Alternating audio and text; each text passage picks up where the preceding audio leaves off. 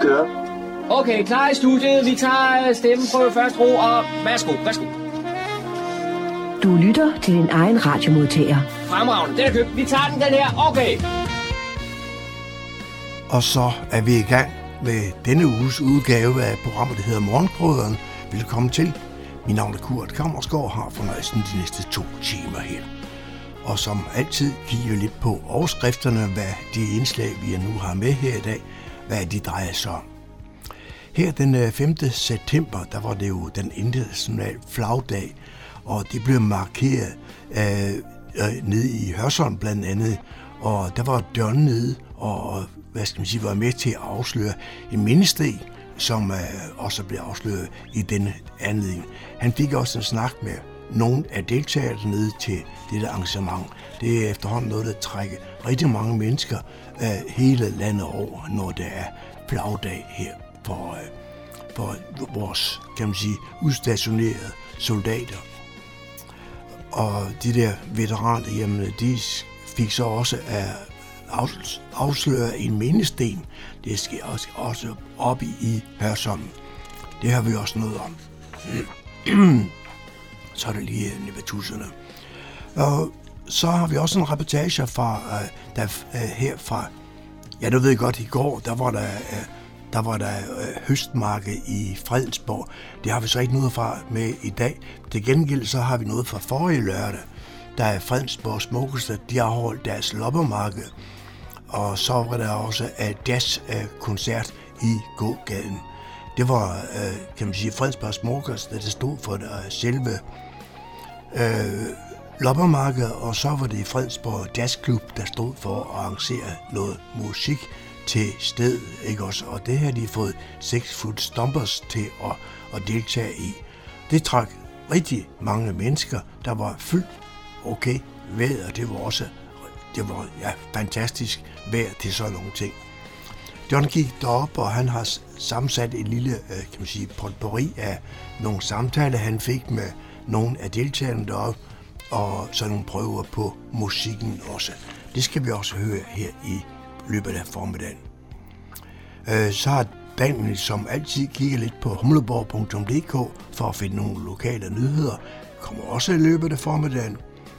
Og så har John besøgt øh, Susanne øh, Flatov, øh, hvis far han, han var Paul Flatau Petersen. Han var sanger, og de lidt ældre lyttere kan nok godt huske ham. Vi skal høre, hvad hans datter øh, kan fortælle om netop hendes far, Paul Flatau Petersen. Så det kommer her sidst i udsendelsen. Der bliver så en, og så man også kunne høre på musikken, fordi vi har lagt musik ind imellem. Det er blevet afspillet på vores øh, gamle 78'er øh, pladespiller, så det kan man også godt høre musikken det er optagelser af ældre dato. Men øh, jeg er sikker på, når I hører nogle af de sange, øh, der er med med ham med Paul Platzau Petersen, så vil mange øh, kunne ikke genkende til, til det. Han var sanger øh, ind i Danmarks Radio blandt andet. Det er noget af det, vi har med i dag, så øh, jeg vil kun sige rigtig god fornøjelse de næste to timer.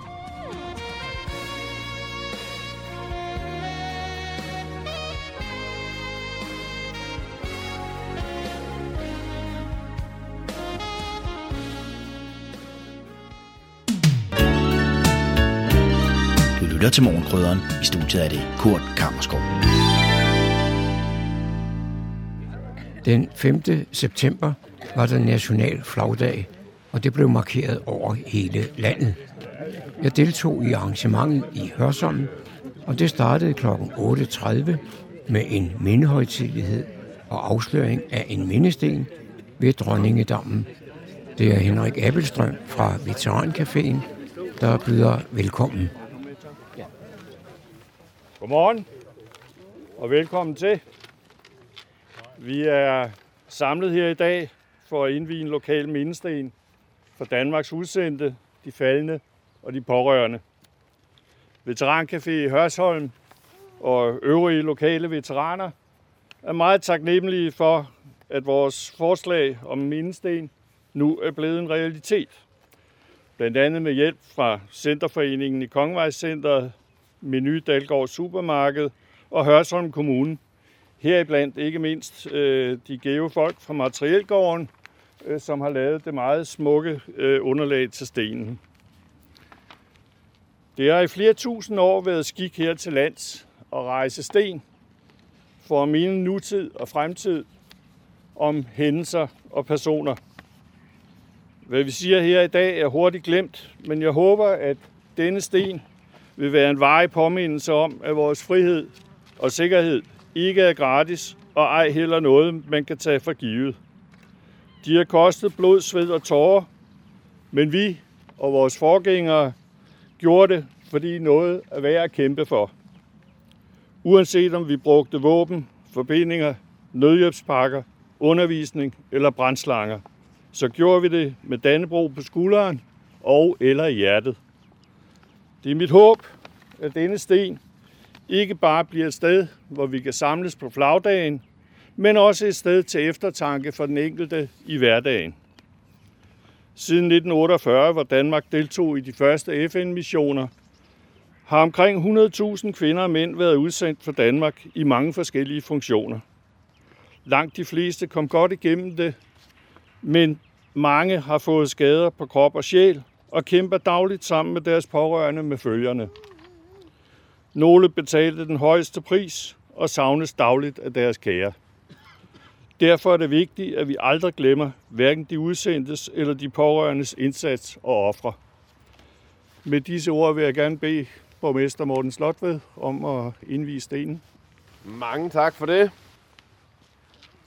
Og jeg har også glædet mig utrolig meget til i dag, og til den her indvielse, som vi står samlet om i dag. Vores meget aktive veteraner har, udover at komme med den her idé til stenen, også selv bidraget med egne midler. De har også lagt et stort arbejde i at finde den helt rigtige sten, og det synes jeg faktisk er lykkedes til fulde. Det er også mit håb, at stenen for fremtiden kan blive et samlingspunkt for veteraner og pårørende. Og ikke bare ved festlige lejligheder og markeringsdage, men også i hverdagen. De smukke og rolige omgivelser her ved Dronningedammen er en fin ramme for stenen. Ligesom det er særdeles passende, at den står netop her, tæt på Selmersbo, som jo er mødested for vores lokale veteraner. Jeg er meget glad for, at Hørsholm Kommune har kunne støtte det, dette gode initiativ, og det var en meget stor fornøjelse og få lov til at indvige stenen. Tak, Henrik. Ja, tak fordi I mødte så talrigt op. Øh, der er nu øh, her klokken 9, er der brunch på øh, Rådhuset. Øh, for dem, der har lyster i den retning, øh, der er I hjertelig velkomne. Tak, og tak fordi I kom.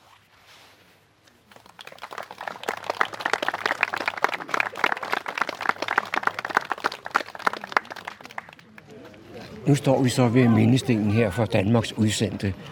Og øh, Henrik, øh, hvad har man skrevet på den?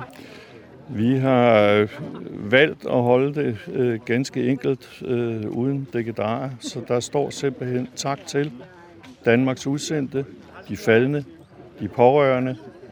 Alle gav noget, nogle gav alt. Og ingen dekorationer eller noget på stenen, det er en, en ren natursten. Efter mindehøjtidlighed og afsløring af mindestenen ved Dronningedammen, går turen til Hørsholm Rådhus, hvor borgmester Morten Slotved byder velkommen. Godt! Goddag og velkommen. Og velkommen her til årets flagdag.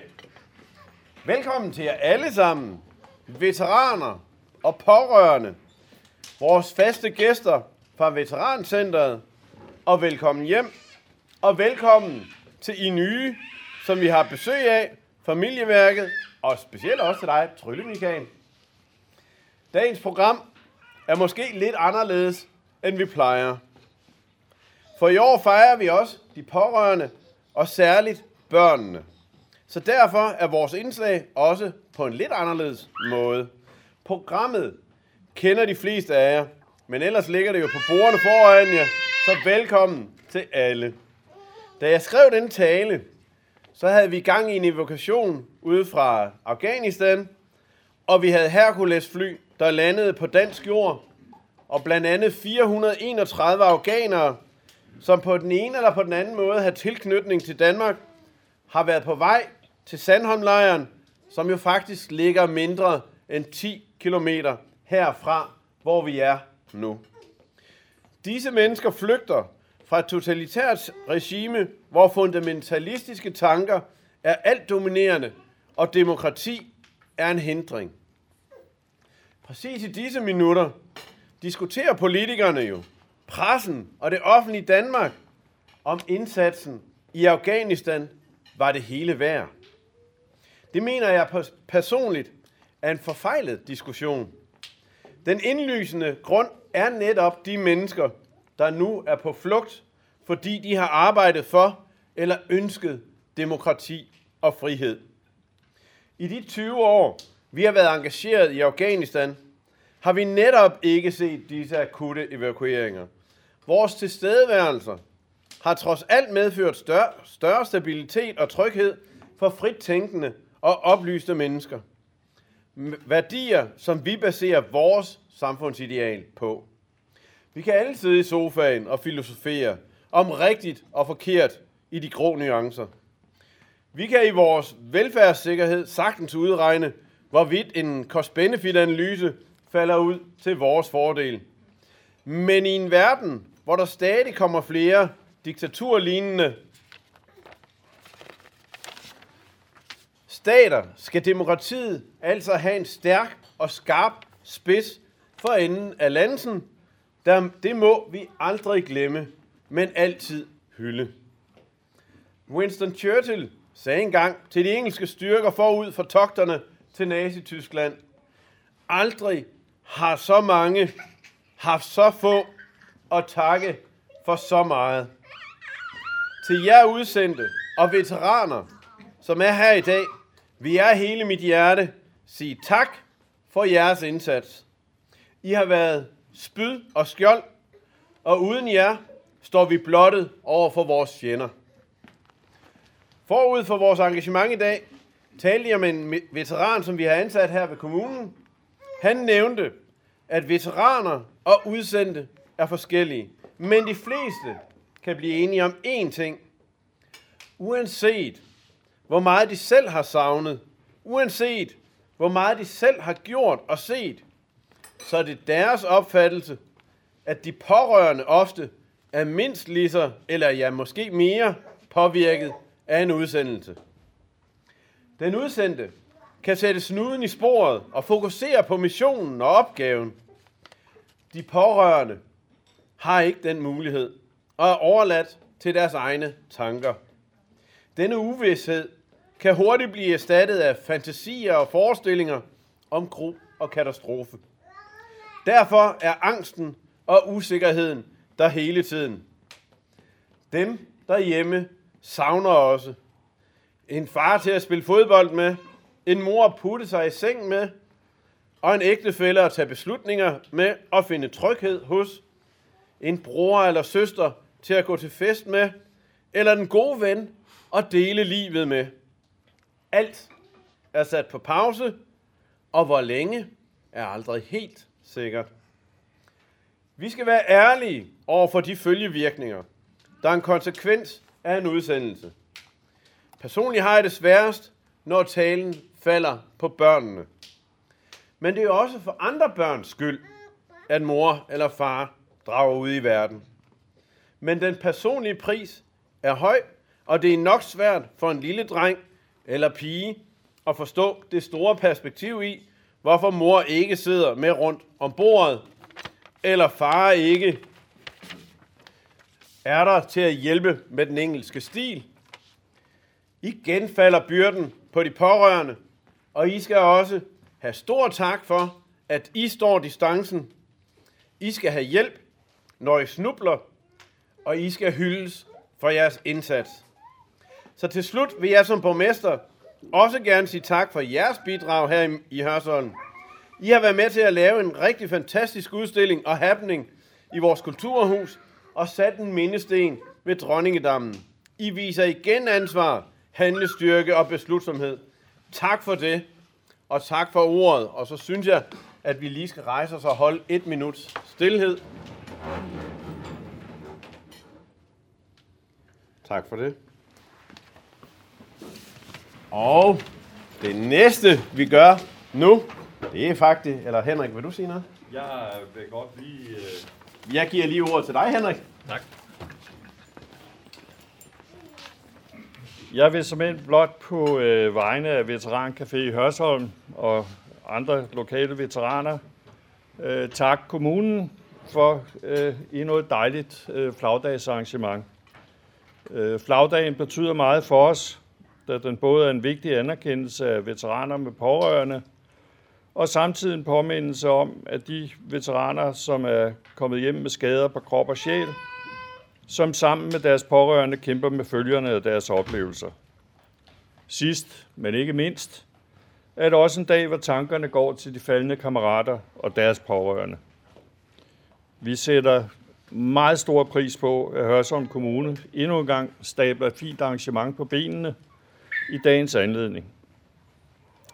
Ideen til Veterancafé i Hørsholm opstod blandt øh, nogle af de lokale veteraner, som øh, deltog i den første kommunale fejring af flagdagen. Øh, Veterancafé i Hørsholm henvender sig bredt til alle, som har været udsendt i internationale missioner. Militært personel, sundhedspersonale, politi, beredskab, nødhjælpsarbejdere med videre, samt deres pårørende. Caféen drives af frivillige veteraner og er tænkt som et frirum uden binding til det offentlige system. Et sted, hvor der ikke registreres eller betales kontingent. Caféen er ikke et tilbud om behandling. Det findes der professionelle folk til. Men der er et stort ønske om at hjælpe, hvor man kan. Målet er at skabe et lokalt netværk, som kan støtte den enkelte veteran eller pårørende, samt styrke relationer og ressourcer. Vi møder veteraner og pårørende i hjertehøjde med forståelse og respekt, og vi tilbyder hyggeligt samvær med folk med fælles baggrund og oplevelser, uden at stille krav til den enkelte. Man deltager så lidt eller så meget, som man nu har lyst og kræfter til. Øh, vi mødes i øh, Selmersbo Aktivitetscenter, øh, Selmersvej 13, 18-20 på torsdag i juli i uger. Og øh, vores første møde efter en desværre meget, meget, meget, meget lang pause øh, på grund af corona, det bliver torsdag den 16. september, som bliver en, øh, et arrangement med spisning, hvor ledsager også er meget velkomne. Så øh, jeg håber, at vi ses. Og endnu en gang tusind tak for et meget fint arrangement.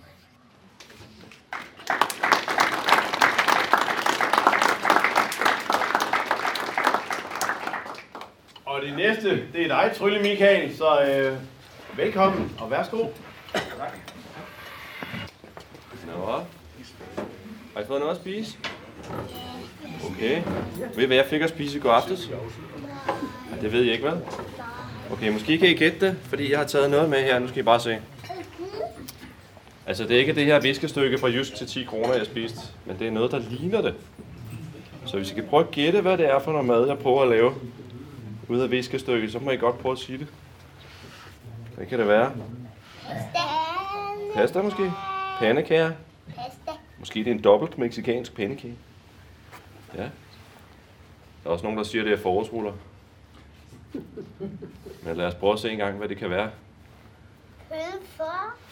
Det var selvfølgelig kylling. Det er klart. Så, pas på, at mikrofonen ikke ryster for meget, ja. Nå, oh, oh. Nå, for søren. Sikke noget. Åh, det var heldigvis ikke et rigtigt æg, hva'? Ah, det var heldigt. Ellers har det ikke været så godt. Men se, den eneste grund til, at jeg tryller det her æg frem, ved I, hvad det er? Det er så, jeg kan blære mig med, hvad jeg har lært med fingrene. den eneste grund. Ja. Hvad hedder du? Frederik siger, ah. Sådan der. Oh, vent lidt. Nej, den er der stadigvæk. Okay, Frederik. Skal vi ikke hellere lave et kort trick? Jo. Jo, det synes jeg også. Uh, det skal bare ikke være langt, og det skal laves med korte ærmer, ikke? Ellers så tror de bare, at jeg snyder. Er det ikke rigtigt? Prøv at se her. Jeg har joker med. Men vi har jo en joker i forvejen, så det kan være, at vi skulle tage den væk. Ja, så... Hermed har jeg afsluttet denne reportage fra den nationale flagdag i Hørsholm. Det var John Marco, der havde produceret dette indslag. Så er det igen gået hen og blevet tid til lokale nyheder og informationer hentet fra humleborg.dk. Jeg er Daniel Jørgensen. Som følge af Christian Hegårds udtræden af Fredensborg Byråd, indtræder første stedfortræder for Radikale Venstre, Marianne Bredgaard Karlsson, som medlem af Fredensborg Byråd. Og i den forbindelse sker der en række ændringer i forskellige udvalg. En valggruppe bestående af Socialdemokratiet Venstre, Radikale Venstre, Konservative, Dansk Folkeparti, SF og Enhedslisten har på den baggrund meddelt, at Bettina Bové indtræder som medlem af en række udvalg. Og som en konsekvens af disse nye udpegninger har Bettina Bové anmodet om at udtræde af en række andre udvalg, og flere af disse udvalg overtages så af Marianne Bredgaard Carlson. På humleborg.dk kan man se en liste over, hvilket udvalg der er ændringer i. Umiddelbart efter byrådets møde i slutningen af august blev der afholdt et ekstraordinært møde i fritids- og idrætsudvalget, hvor Bettina Bové blev valgt som ny formand, og i Social- og Seniorudvalget, hvor Bettina Bové blev valgt som ny næstformand, i det Hans Nissen fortsætter som formand. Administrationen bemærker, at Christian Hegård som formand for fritids- og idrætsudvalget har været født formand for driftbestyrelsen for Niveau Havn og Strandpark. Fritids- og idrætsudvalget skal på sit førstkommende møde vælge ny formand, og den nye formand vil derpå tiltræde som født formand i netop den driftsbestyrelse. I disse uger udskifter Vejdirektoratet det slitte asfalt på rute 6 Roskildevej fra Hillerød Motorvejen og Overdrevsvejen til Isterødvejen, bortset fra de to kanaliseringsanlæg ved det nye supersygehus i Hillerød. For at genere trafikanterne mindst muligt, bliver vejarbejdet udført i aften- og nattetimerne mellem kl. 19 og kl. 05. Arbejdet startede i begyndelsen af september med asfaltfræsning og frihugning af brønde, og derefter følger reparationer af den underliggende belægning og udlægning af klimavenlig asfalt vil foregå frem til og med uge 38, hvis vejret er til det. Der påføres nye striber i uge 37 og 38. Resultatet bliver en mindre støjende asfalt, en mere jævn kørebane og en bedre køreoplevelse for trafikanterne. Trafikken reguleres med signalanlæg eller omkørselsrute fra kl. 21 til 05, mens vejarbejdet udføres. Der vil være risiko for kødannelser, så trafikanterne skal påregne længere rejsetid. Uden for arbejdsperioderne vil alle spor være åbne for normal trafik. Vejdirektoratet beklager på forhånd de gener, som arbejdet måtte påføre naboer og trafikanter.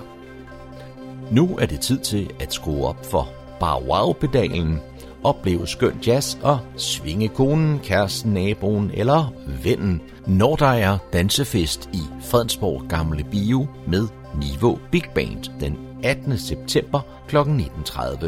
Niveau Big Band er et erfarent og fuldt big band på 16 medlemmer med en forrygende rytmegruppe med guitar, trommer, piano og kontrabas. De sættes sammen med de blide, de høje og de dybe saxofoner i kombination med en fuld hornbesætning med trompeter og basuner. Orkestret er under ledelse af den herlige bassonist og dirigent Anders Jacobsen. Sammen med Niveau Big Band optræder jazzsangerinden Clara Wust, en erfaren sangerinde med et stort hjerte for gammel jazzstandards, italienske evergreens og vokaljazz med forbilleder som Ella Fitzgerald og Sarah Vaughan. Programmet byder på en bredt udvalg af store og velkendte jazz- og swingnumre fra 40'erne og 50'erne. Billetter af 100 kroner købes online på fredensborgbio.dk. Det er Kulturforeningen Fredensborg Gamle Bio, der sammen med Niveau Big Band står for arrangementet, der er støttet af Kulturvalget i Fredensborg Kommune. Det var, hvad vi havde fundet frem af lokale nyheder og informationer for denne gang, hentet fra humleborg.dk. Jeg er Daniel Jørgensen.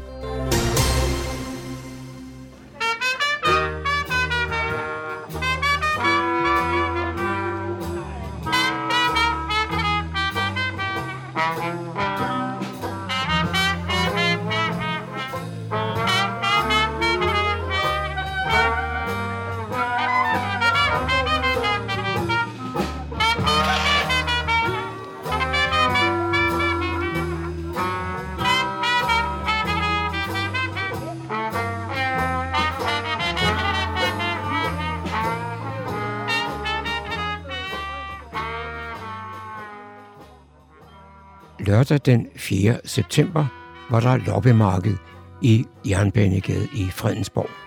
Det var Fredensborg Smukkest, der stod for arrangementet.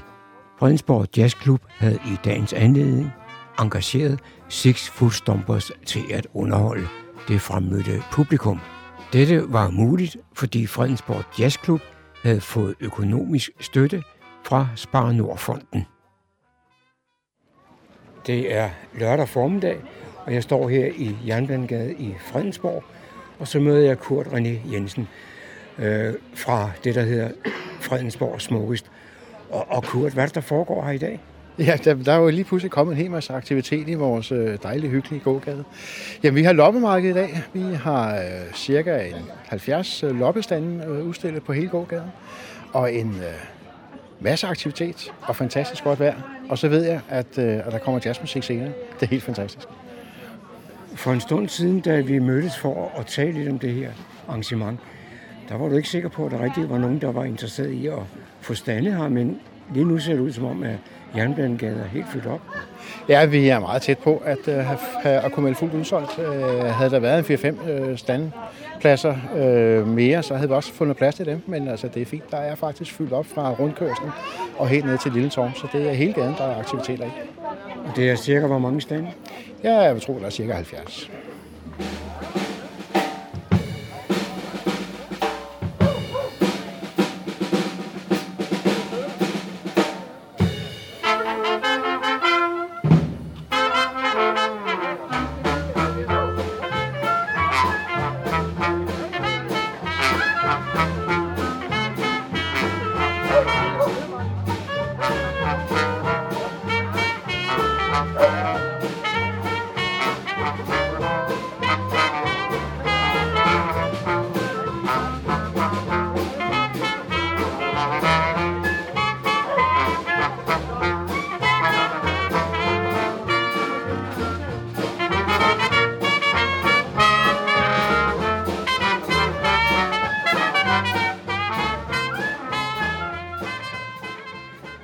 kommet frem til et lille torv, og så møder jeg Kim.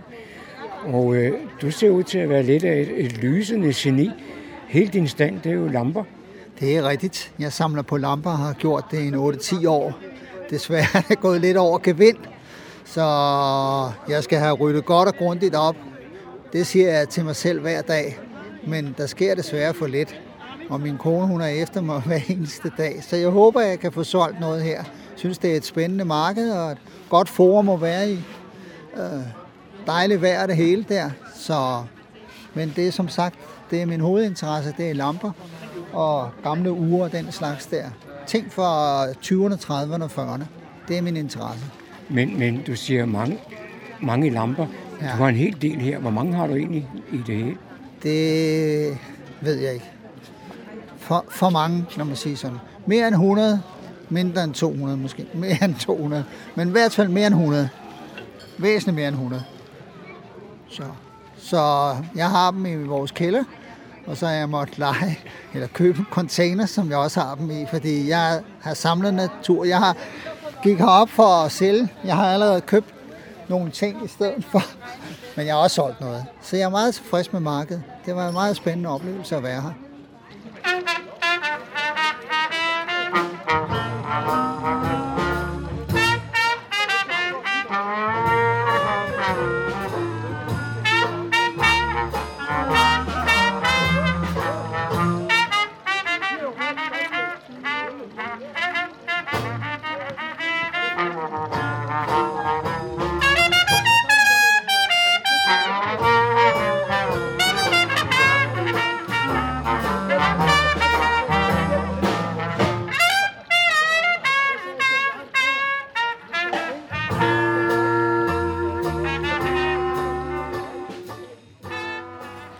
Så møder jeg endnu en person her fra Fredensborg Smukkest, nemlig Janni.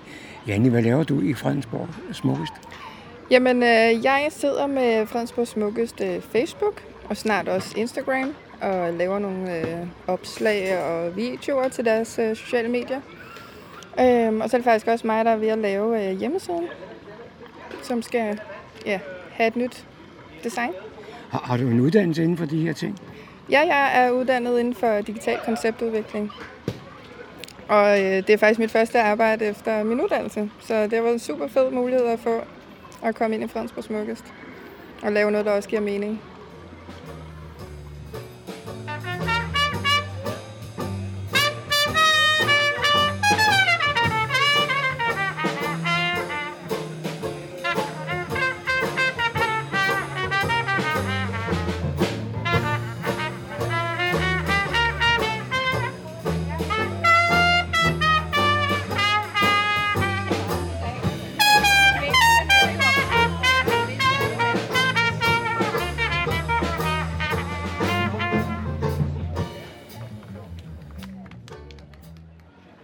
Så træffer jeg kapelmester Jens Brandt Pedersen her fra Six Foot Stompers. Og Ja. Jens, øh, hvor tit har I været ude at spille det sidste par år? Åh, oh, ja, men altså, vi har jo øh, sådan... ja, De, ja, altså de senere år, hvis vi lige ser bort fra den her øh, coronatid, så har vi jo ligget på mellem 40 og, og 60 job om året. Øh, så det... Øh, men det er sådan alt, alt i alt, ikke? Det er nok nærmere de 40 end de, end de, end de 60. Men øh, det har jo stået næsten helt stille i et års tid øh, på grund af det her pandemi. Og det har vi jo i den grad kunne mærke. Så altså i 2020, der tror jeg, vi havde en 14-15 job eller sådan noget. Så det var, det var meget anderledes. Men nu er der så begyndt at komme gang i det igen. Så hele august har vi jo stort set har vi været ude at spille hver, hver weekend. Så Det vil sige, I er varme til i dag. vi er varmet op til i dag, også i den grad. Så er der jo det specielle i dag, at vi har en gæste, gæstetrompetist med fra Sverige, Jack Andersson, som har spillet rigtig meget med os, og som øh, jo ellers er fast mand i Papa orkestret Men han, øh, han elsker at spille med os og har gjort det faktisk igennem alle årene, helt tilbage fra midten af 90'erne, hvor han var med os i New Orleans og i Grønland og jo, han er, han er glad for at spille med os, og vi er glade for at have ham med, når, når, når, det giver, når der er en mulighed for det, og vi har brug for en afløser. Så, men nu glæder vi os til at spille her i Fredensborg. Sidst vi var på denne her plads, der fik vi jo ikke lov til at spille så længe. Jeg tror, vi spillede et enkelt nummer eller to, fordi der blev nærmest skybrud, så det var ikke nogen succes. Men i dag, der er vejret med os, så det er vi jo glade for. Og det står jeg inden for. Ja, det er godt.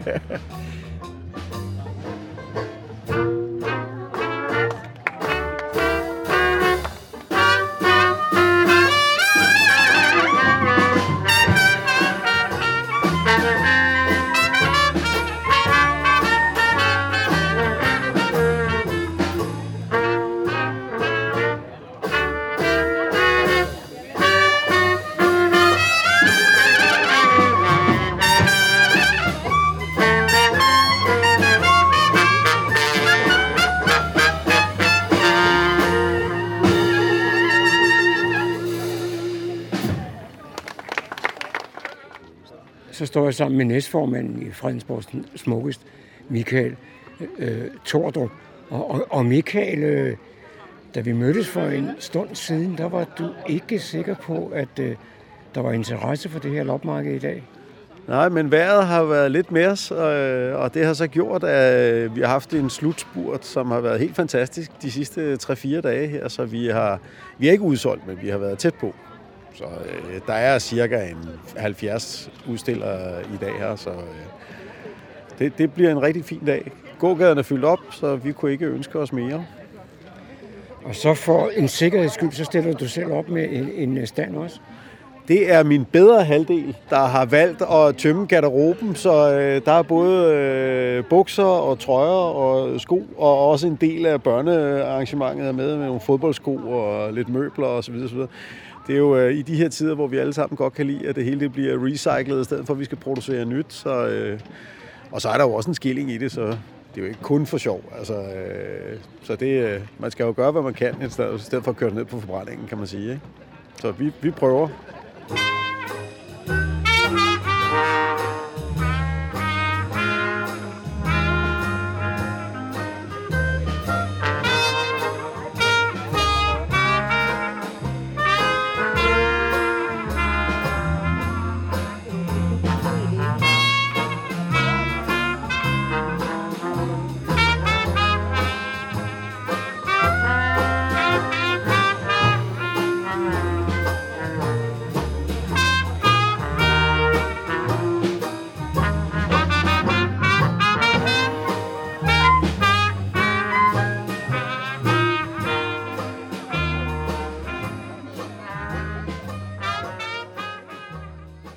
Står jeg foran øh, nummer 16 her, og så træffer jeg indhæveren Susanne Schmidt. Susanne, hvad synes du om sådan et arrangement her en, en lørdag? Jamen, jeg synes, det er fantastisk. Det er da liv i gaden, og alle vores kunder kommer og, og går rundt og er glade og så videre. Så det er rigtig, rigtig dejligt. Tror du, du kommer til at mærke, at der er større aktivitet, end der plejer at være? Ja, altså jeg synes, de gange, at der bliver holdt noget i Fredensborg, så synes jeg faktisk, at vi mærker det. Altså der er flere øh, mennesker, der kommer ind i butikkerne. Nu skal det lige gå her, hvor øh, det er nyt med øh, loppemarkedet. Og når vi så kommer et par timer længere hen, så tror jeg helt bestemt, at der også bliver travlt inde hos os. Men hvordan går det så til daglig her i nummer 16? Det går faktisk rigtig godt. Vi er jo blevet taget godt imod. Nu er det snart tre år siden, at vi åbnede, og øh, det er en succes, som der fortsætter. Og flere og flere mennesker får øjnene op for, at der er faktisk liv i gaden, og vi har en, øh, en butik, som er meget øh, omfangsrig. Vi kalder den jo sådan lidt for sjov øh, Fredensborgs lille stormagasin fordi vi har så mange forskellige ting i, i butikken. Og der er jo alt fra øh, skønneste garnforretning til tøj og smykker og en lækker café, og jeg har jo alt mit køkkenudstyr og interiør, øh, havemøbler og sådan noget, så der er virkelig et bredt, bredt spekter. Og det er der altså mange trofaste kunder, der kommer og, og ser og, og køber selvfølgelig også. Nu siger du café. Men så kommer jeg til at tænke på et lille ord, der hedder, hedder strikkecafé. Ja, det er også rigtigt. Altså, øh, vi har jo en garnforretning. Det er en selvstændig, og mine kompagnoner her i nummer 16, øh, Nina og øh, Birgitte, og de øh, laver en strikkecafé hver onsdag aften, som man kan tilmelde sig. Man kan købe en billet, hvor der både er mad eller, eller kaffe og kage, og så sidder man og strikker hele aften, og det er en stor succes, og der er altid udsolgt. Og det er, det er rigtig, rigtig godt. Og derudover, så kan man jo altid komme ned og sidde og strikke hos dem, og få hjælp til sit striktøj og så videre. De er meget, meget søde til at, at, at holde åben og, og altså også at hjælpe kunderne. Så det er, det er de gode til.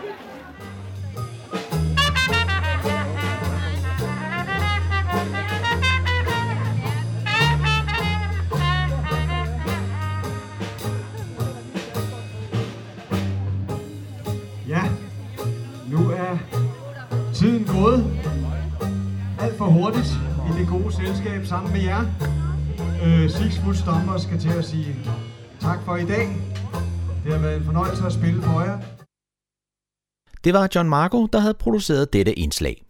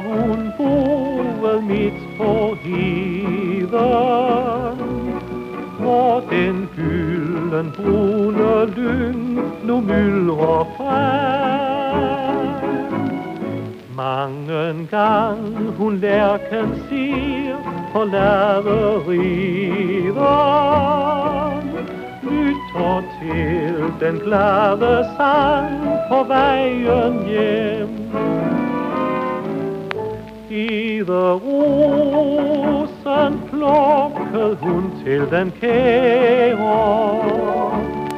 Altid minderne i hjertet hun bærer. Ja, det var en lille fattig piger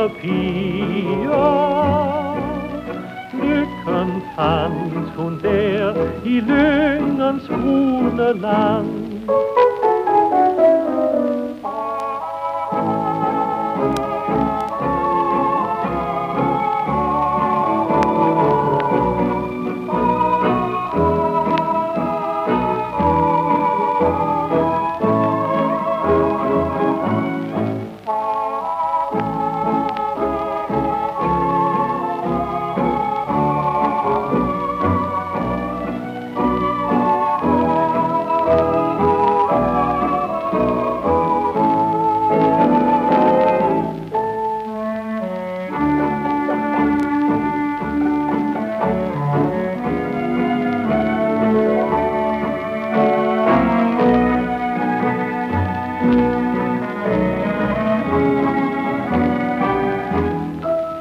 Det var en lille fattighede piger. Lykken fandt hun der i lyndens brune land. Jeg er taget til Rådhusparken i Hørsholm og er gået ind for hos Susan Flatau. Og Susan, hvem er du egentlig? Ja, jeg hedder Susanne Flatov og har, som I hører i dag, besøg af John Marco, fordi vi skal tale sammen om min far, Paul Flatov, som var radiosanger og musiker. Jeg blev født som enebarn i september 1945 og voksede op på Frederiksberg, hvor jeg gik i skole på Duevejens skole. Senere kom jeg i nysproglig klasse på Averhøj Gymnasium, hvorfra jeg blev student i 1965. Efter en skolegang havde jeg mange forskellige jobs. Jeg var rigstelefonistinde, lærervikar, stewardesse, avisbud og meget mere. Men i 1969 påbegyndte jeg uddannelsen til socialrådgiver på den sociale højskole, og jeg blev færdig i 1972. Jeg blev kort efter ansat i Dansk Forsorgsselskab, som blev nationaliseret i 1974 og blev til Kriminalforsorgen. Og her arbejdede jeg i 35 år, primært med tilsyn øh, i det, der hed den fri kriminalforsorg. Det vil sige tilsyn med betinget dømte, prøveløsladte, behandlingsdømte, folk med alkoholmisbrug, narkomisbrug, spritbilister med videre. 35 gode år. I 2008 gik jeg på efterløn, og ja, jeg vil ikke sige, at jeg har, jeg har savnet øh, mit arbejde som sådan, fordi det var ligesom overstået. Jeg havde jo været der. Men indimellem tænker jeg måske en gang imellem på nogle af mine klienter og tænker, jeg håber, det er gået dem godt i dag. Men, men grunden til, at du og jeg sidder her i dag, det var jo, at du ville fortælle mig lidt om din far, Paul Flatov Petersen. Det vil jeg meget gerne. Min far blev født den 8. marts 1912. Han var søn af stabsofficiant Niels Frederik Petersen og Sara Fabiane, flot navn, ikke? Fabiane Flatov, på Bådsmandstræde Kaserne, som vi nok bedre kender i dag som Christiania. Min far var en efternøler i en søskendeflok på fire. Stabsofficianten, altså hans far, døde i 1935, altså 10 år før jeg blev født. Jeg har fået fortalt, at han var en mester ud i ridning og skydning, og at han red trøjkarit på kasernen til ære for soldaterne, når der var opvisning. Trøjker, det er et russisk ord, og betyder træspand, og det vil sige forspand med tre heste, så det har sikkert set rigtig flot ud. Min far gik i skole i den klassenske legatskole i København, hvorfra han tog præliminær eksamen. Den eksamen eksisterer ikke mere, men svarer vel til afgangseksamen for 3. real. Min far mistede sin mor allerede, mens han var barn, og som 23-årig mistede han sin far. Efter en skolegang fik han ansættelse i Bennett Rejsebyrå. Det lå lige ved indgangen til strøget ved Rådhuspladsen. Han ville nemlig rigtig gerne være rejseleder, men det var nu alligevel sangen og musikken, der trak i ham. Som ganske ung sangsolist begyndte han sin karriere, og jeg har fået fortalt, at min far rent faktisk sang i en megafon ved et af sine allerførste engagementer. Men efter sine skulle man altså have en virkelig god stemme for at synge ordentligt i sådan en megafon, og det havde min far. Men ret hurtigt efter blev megafonen dog skiftet ud med en mikrofon. Han begyndte at tage sangtimer hos operasanger Hertha Bjørvig. Han havde allerede lært at spille piano, og så udvidede han sit instrumentrepertoire til også at indbefatte trommer, bas, vibrafon og harmonika. Som 28-årig blev han engageret til non-stop kabareten Den Grønne Elevator i St. Thomas på Frederiksberg. Herfra kom han til Montmartre på Frederiksberg Allé, det etablissement, som senere blev kendt som ABC-teatret. I årene på Montmartre optrådte han med sang og skuespil, og var faktisk fast inventar i Svend Nikolajsens orkester. På scenen mødte han den kvinde, der senere skulle blive min mor. Hun hed dengang Ruth Just, Hun var danserinde i Albert Gobier Balletten, og senere blev hun solodanserinde i Cirkusrevyen i årene med Liva Vel. Mine forældre giftede sig på Frederiksberg Rådhus den 10. marts 1942. Svend Nikolajsen havde rigtig mange radiotransmissioner, hvor min far sang med sin lyse tenorstemme.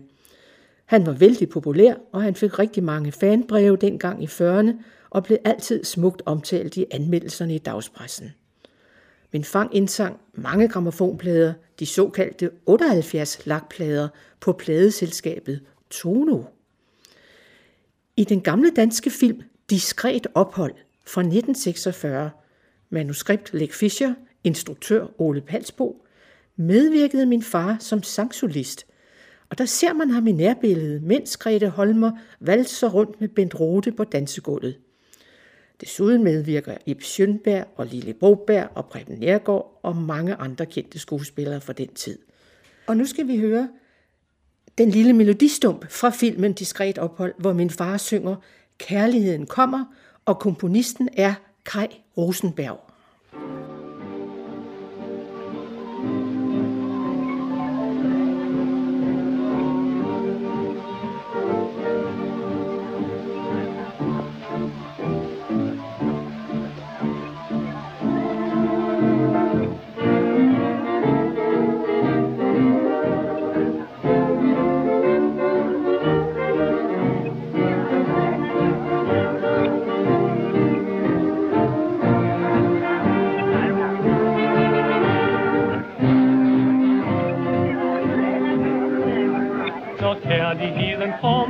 Og lykkens time slår. Vinter bliver til sommer, og efterår til vår. Alle sorger er glemt, når du kærlighedens budskab får. Kærligheden kommer, og så er alting godt. Vil du kende lykken, ja, så forelsk dig blot.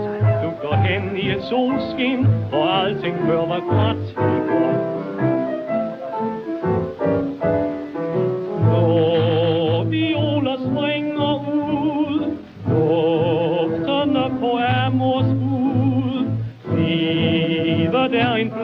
Blomstrende have, når hjertet engang har slået bud. Kærligheden kommer med lykken i sin favn, solen skinner bare ved lyden af dens navn. Og du smiler til verden, for nu er du i sikre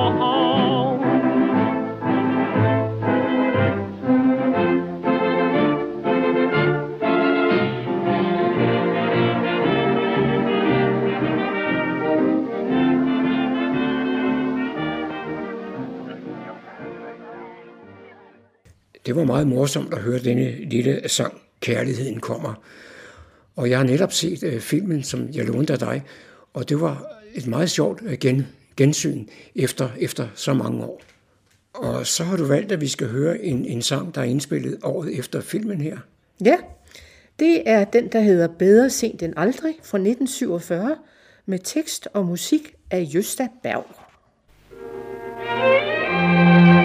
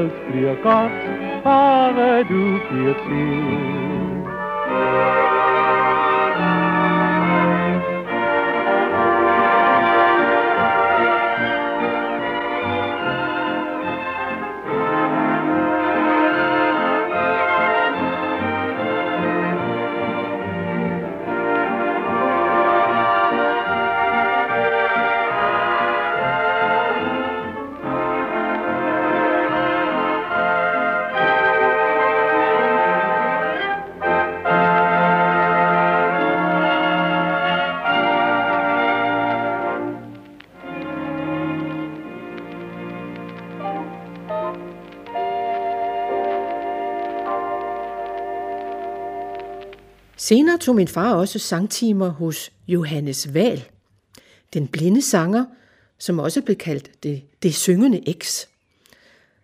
Og øh, sammen med Otto Lington skabte han, altså Johannes Val, et orkester af blinde musikere, der ofte hørtes i radioen. Efter årene på Montmartre på Frederiksberg fortsatte min far med radiotransmissionerne, og jeg kan måske fortælle en lille anekdote, som jeg selv husker udmærket. Jeg har vel været omkring fire, måske fem år, da mine forældre og jeg kørte forbi radiohuset på Rosenørns Allé, og min far forklarer mig så, at lyden kommer op fra masten oven på huset. Næste gang jeg hørte min far hjemme i stuen i radioen, skreg jeg højt ind i radioen. Far, far, hold nu fast i masten. Jeg troede, han hang i masten og sang. Og nu kommer sangen, Når man elsker hinanden, må himlen vente, Tekst og musik, Mogens Stam og Kai Norman Andersen.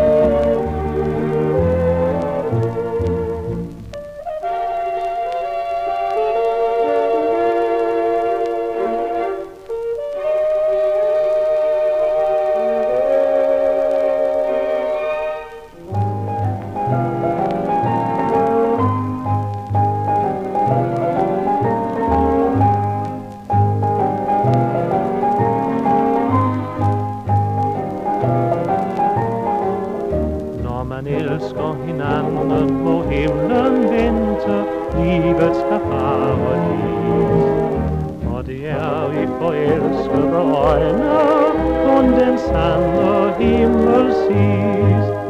Når man elsker hinanden, er himlen vinter i der fornøden. Det er nok med et løfte om evigt troskab fra en elsket mund. Hvis man altid var from, så blev verden så tom. Skal man leve, så skal man leve frit. Når man elsker hinanden, må himlen vente, jorden kræver sit.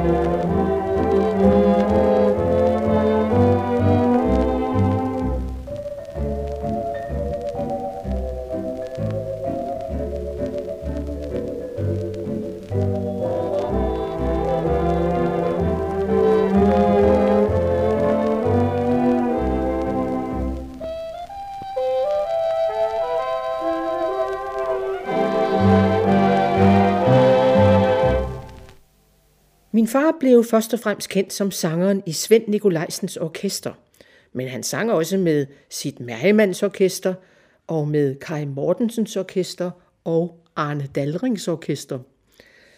Min far havde mange forskellige engagementer i Danmark.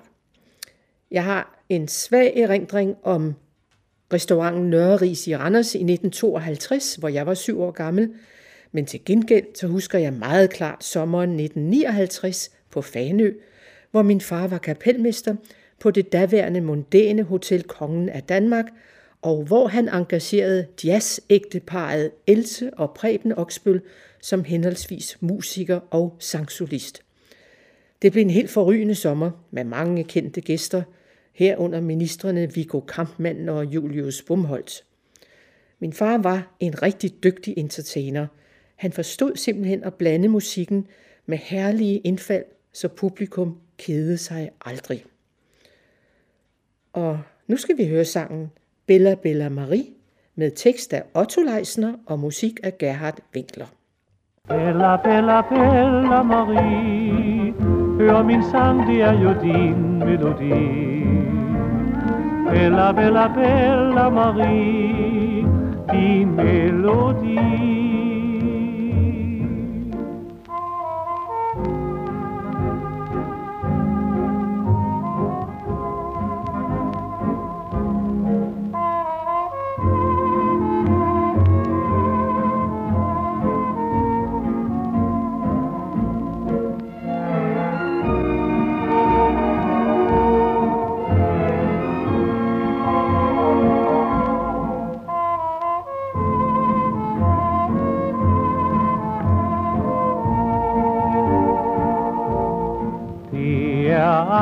solen på Capri, solen er gået ned. Månen viser sit blege ansigt, og alt er fred. Hver en fisker, som sejler båden på havet ud, ønsker lykken, når himlen sender et stjerneskud. Sagte klinger igen om natten en mandolin. Alt mens fiskerne finder vejen i måneskin. Og fra båd til båd man hører samme sang. Natten lang,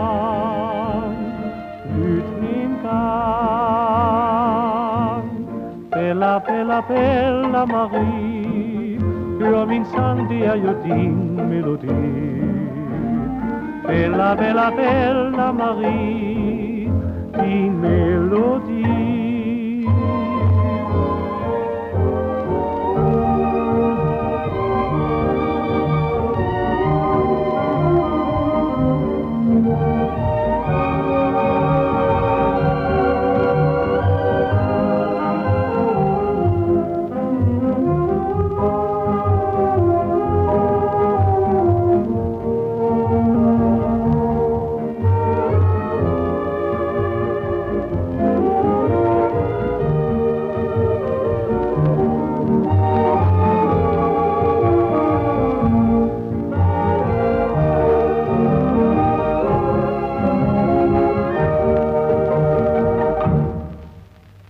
Far spillede desuden på Søløst, på Marienlyst, på Kystens Perle, Nationalskala, i Leroy, i Adlon, i Håndværkerforeningen, i Dronningens Tværgade, Langlinjepavillonen og i Nimp i Tivoli, i Tivoli, hvor han yndede at sidde i det hjørne, hvorfra man kunne følge med i plæneforestillingen. Herudover på flere restauranter i København, for eksempel Club de Paris i Badstugstræde, og jeg kan huske, at han en aften kom hjem og fortalte, at lige den aften, der havde den norske prinsesse Astrid været gæst i Club de Paris. Og hun havde nogle sangønsker, som min far opfyldte. De, som har fulgt med i tv-serien Atlantic Crossing, som for ganske nylig er sendt på dansk tv, husker måske Astrid, som var søster til Norges nuværende konge, og hun lever heldigvis stadig. Igennem 10 sommer var han desuden engageret som kapelmester på Rørvig Kro og Badehotel, som det hed dengang. 10 sommer i min barndoms lykkelige sommerland. Jeg husker kun sol og sommer og godt humør og, en ma- og mange gode legekammerater. Total glæde og fryd. Og nu synes jeg, vi skal høre sangen Natten er til bare for os af Kai Norman Andersen. Natten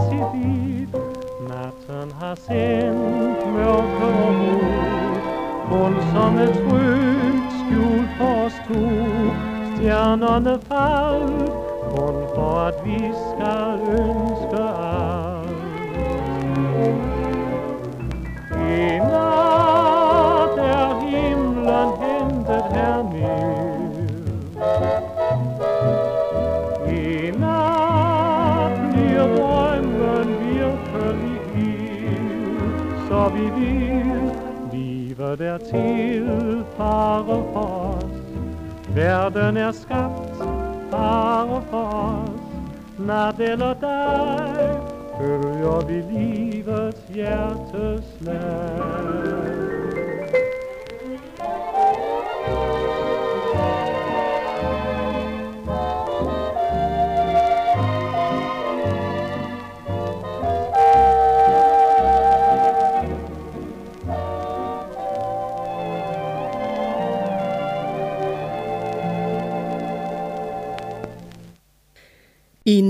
1958 tog min far et engagement på skibet MS Stockholm, som sejlede til New York. Her var han kapelmester og fik sig nogle fantastiske oplevelser i New York ved at besøge jazzklubberne i Harlem. Min far holdt nemlig rigtig meget af jazz, selvom han jo selv praktiserede den såkaldte skønsang med sin lyse tenor. Men han kunne jo også fyre en sang som Old Man River af, så der ikke var et øje tørt. Og nu følger sangen Fjernsynsvalsen fra 1949 med tekst af Peter Spar. Thank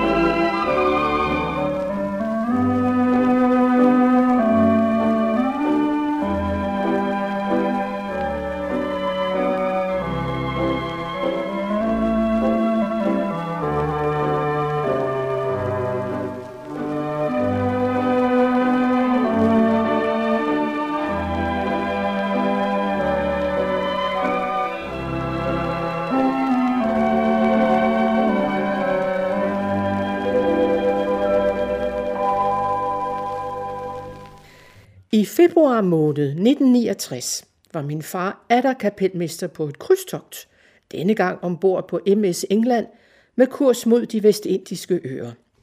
Her var min mor og jeg med, og det blev en fantastisk oplevelse for os alle tre.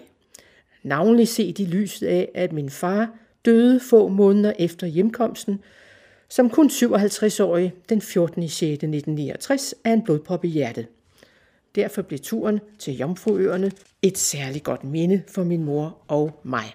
Og nu skal vi høre En Verden, En Eneste Verden med tekst og musik af Svend Ulrik og Karl Andersen.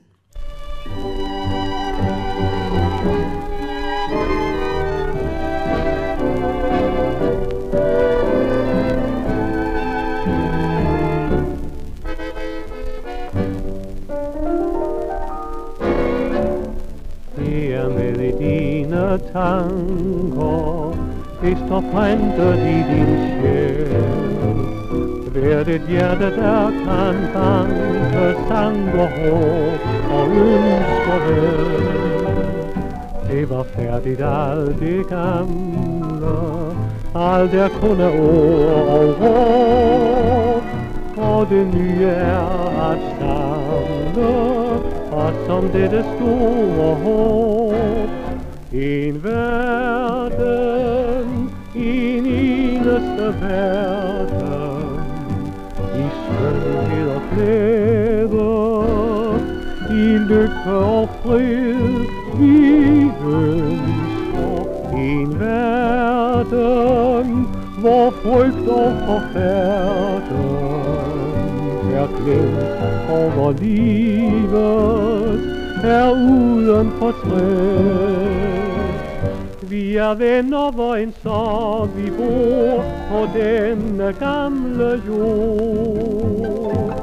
Om vi så skal vente år på år, så kommer der en vor, og så består en verden, en eneste verden, hvor ingen vil skrive hvor alle vil fred.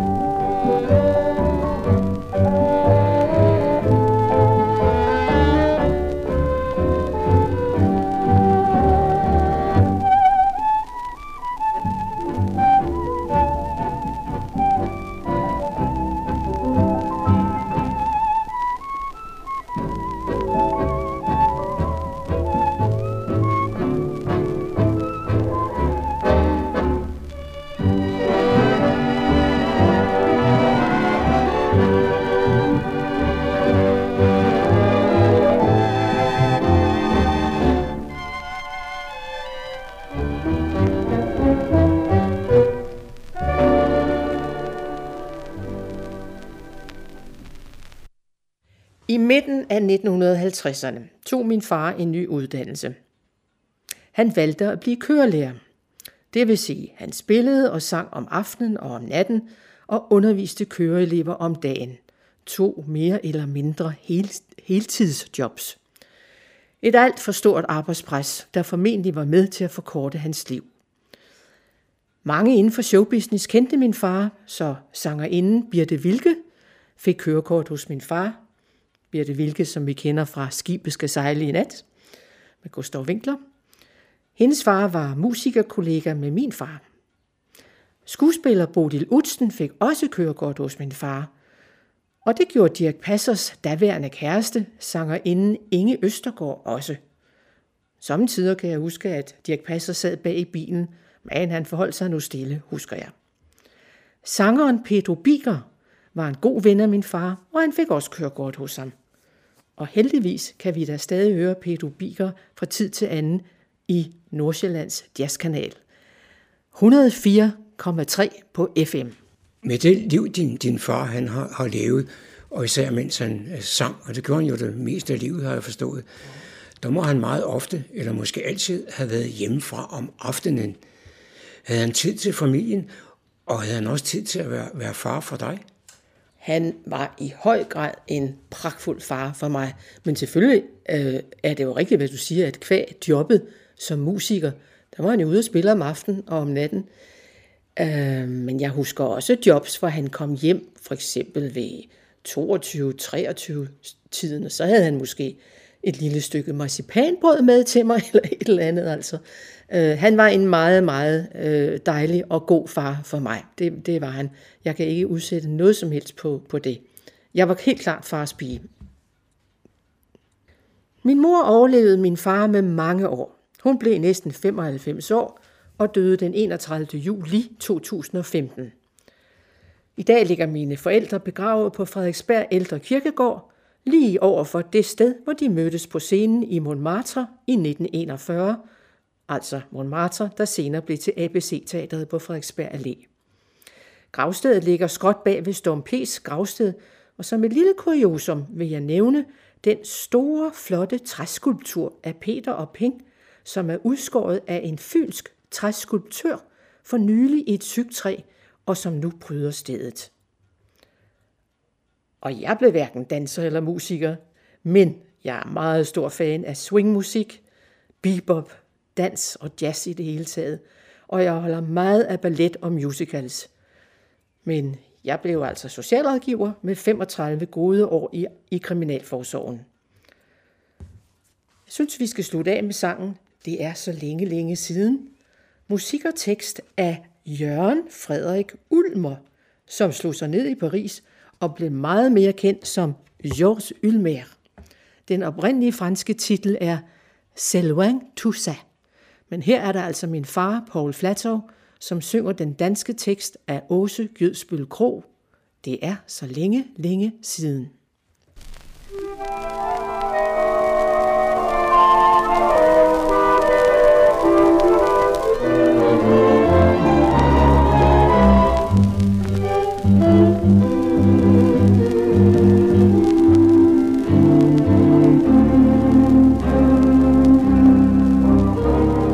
er så længe, længe siden, og vi forandrer os med tiden, men kærligheden selv består igennem mange tusind år. Det er den samme sorg og glæde, med nye liv i samme kæde, og man forelsker sig nu. Det går vist aldrig helt af Synes du, at jorden forgår, når der er noget, du ikke får? Husk dig på, der bare skal gå en lille tid, så siger du som så. Det er så længe, længe siden, og såret læges jo med tiden. Jeg kan da trøste dig, min ven, Om hundrede år er alting glemt.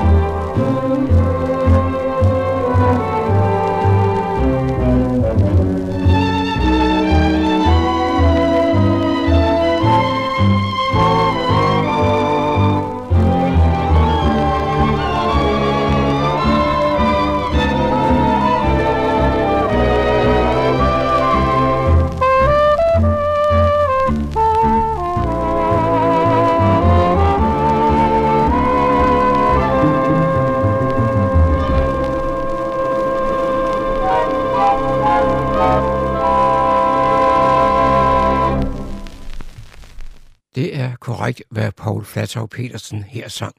Det er så længe, længe siden. Men der er jo ikke længere siden, end jeg tydeligt husker et af hans andre meget store hits, nemlig Kom hjem, lille far. I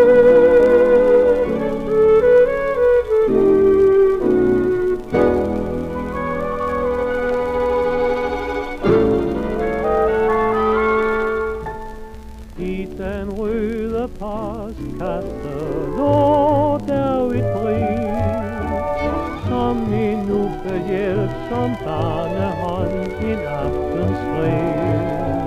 Uden på kuverten stod simpelthen til far, og et sted går drengen og venter på svar.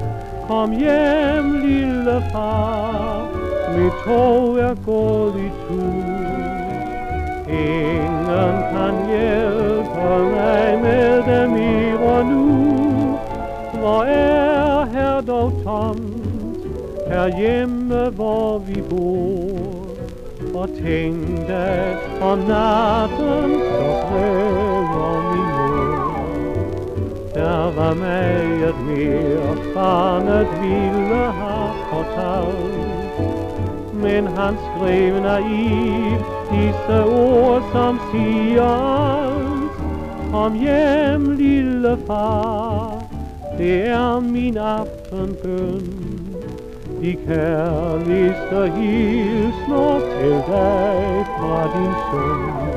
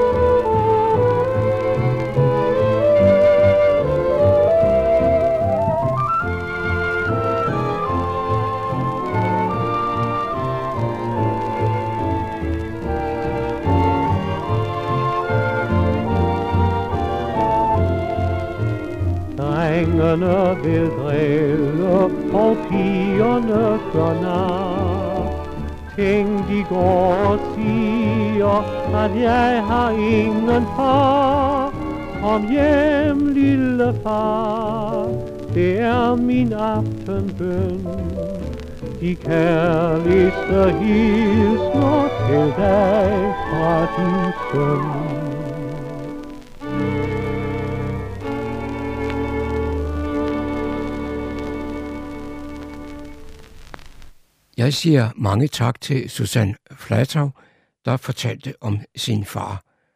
Og inden vi slutter helt, synes jeg, vi skal lytte til God Natvalsen.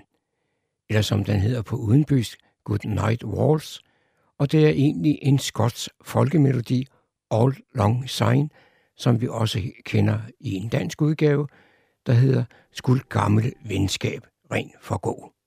Indspillingen er fra 1947, og det er Svend Nikolajsen, der står på dirigentpodiet.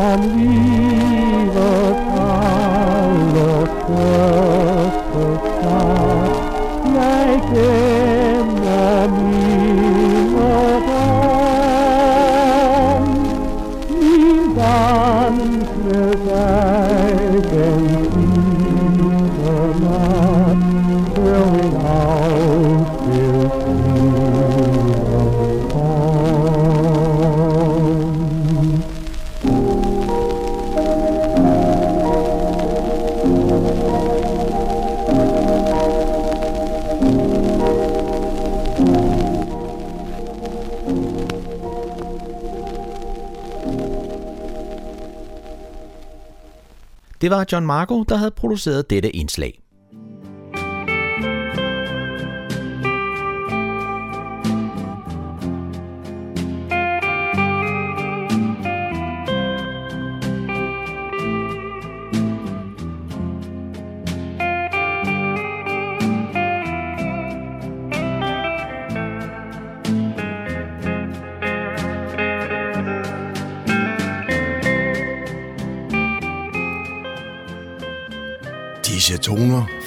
Os, at vi er nået til afslutningen på denne uges udgave af programmet, der hedder Morgenkrøden.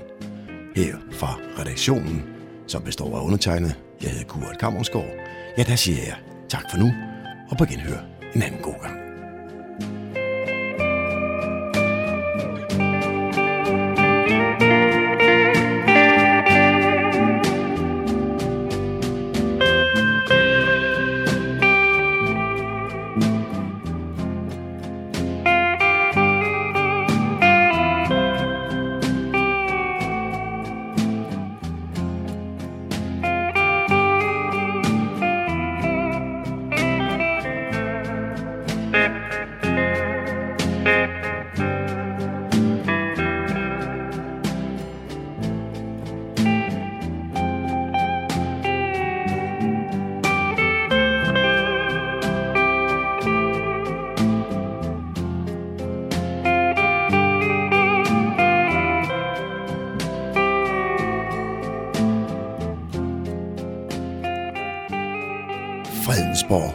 Radio, Radio Humleborg, Nordsjællands mest voksne lokalradio.